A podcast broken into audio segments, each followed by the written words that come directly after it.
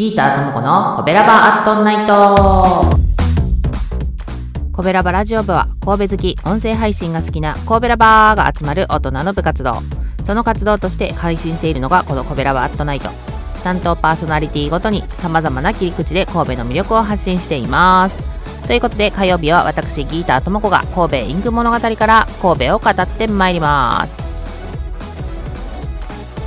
はいということで今週も始めていきたいと思いますけど私のこのコベラバアットナイト27回目になります。そして神戸インク物語は今日第4週北の偉人館列島ということで9食目に突入。いやーここまでね長いですね。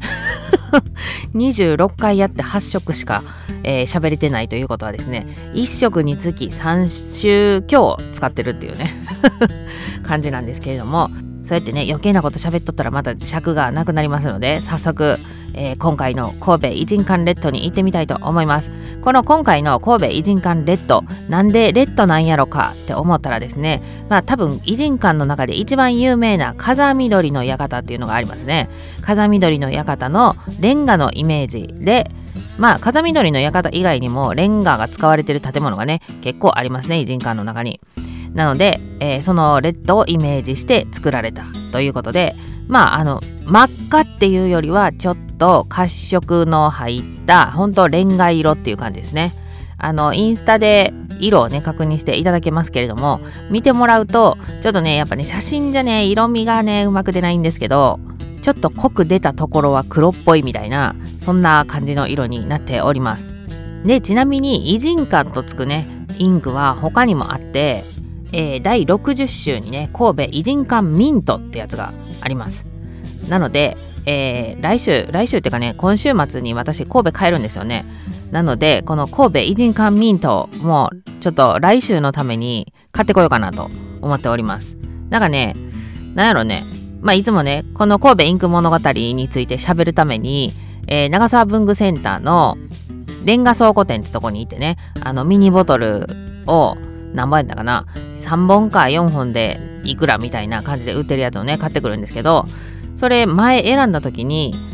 北の偉人館レッドは目についたんやけどその同じ偉人館の方でも ミントの方は気づいてなかったんですね。でまあ偉人館何回で喋ったらええんやろなと思ってちょっと偉人館っつって長沢文具センターのホームページを調べてみたらあれっつってもう一色あんねんなっていうことに気がついたんでまあそれも来週ね、えー、色の方も紹介して今日はね残りの尺で偉人館について少し語ってみたいと思いますけどぶっちゃけ私が気になってんのは神戸市民はどれぐらい偉人館に遊びに行くんやろかっていう そういうことです。えー、なんでかっていうと私が初めて偉人館に行ったんが自分が高校生の時やったんですよね。でもう高校生の時ってすでに私は愛知に引っ越しててで、まあ、高校の友達が神戸遊びに来るってなったからじゃあなんか神戸っぽいとこ行こうかって言って調べてどうみたいな感じになって、まあ、その当時ねルルブ、まあ、ったかな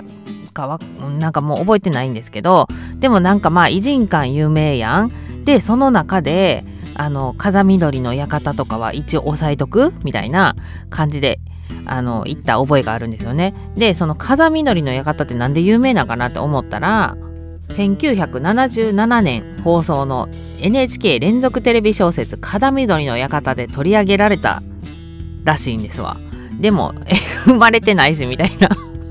感じなんですけどまあ世の中的にやっぱメジャーになったのはそのね NHK の連続テレビ小説まあそれで認知度上がったんやなるほどねみたいなことがですね神戸北の偉人館街っていうねホームページがあってそこの神戸北のヒストリーっていうところにね書いてありましたのでこれ概要欄に貼っておきますので興味のある方は見ていただけたらと思います。ということで今日はお時間になってしまったのでここら辺で終わりにしたいと思いますが来週は神戸偉人館ミントの方ね、えー、色も紹介してまた引き続き偉人館の話をしていきたいと思います。ではでは明日はお兄さんの美味しい美味しいグルメ配信でそちらも聞いてね。また来週トロフィーの毛利マークの提供でお送りしました。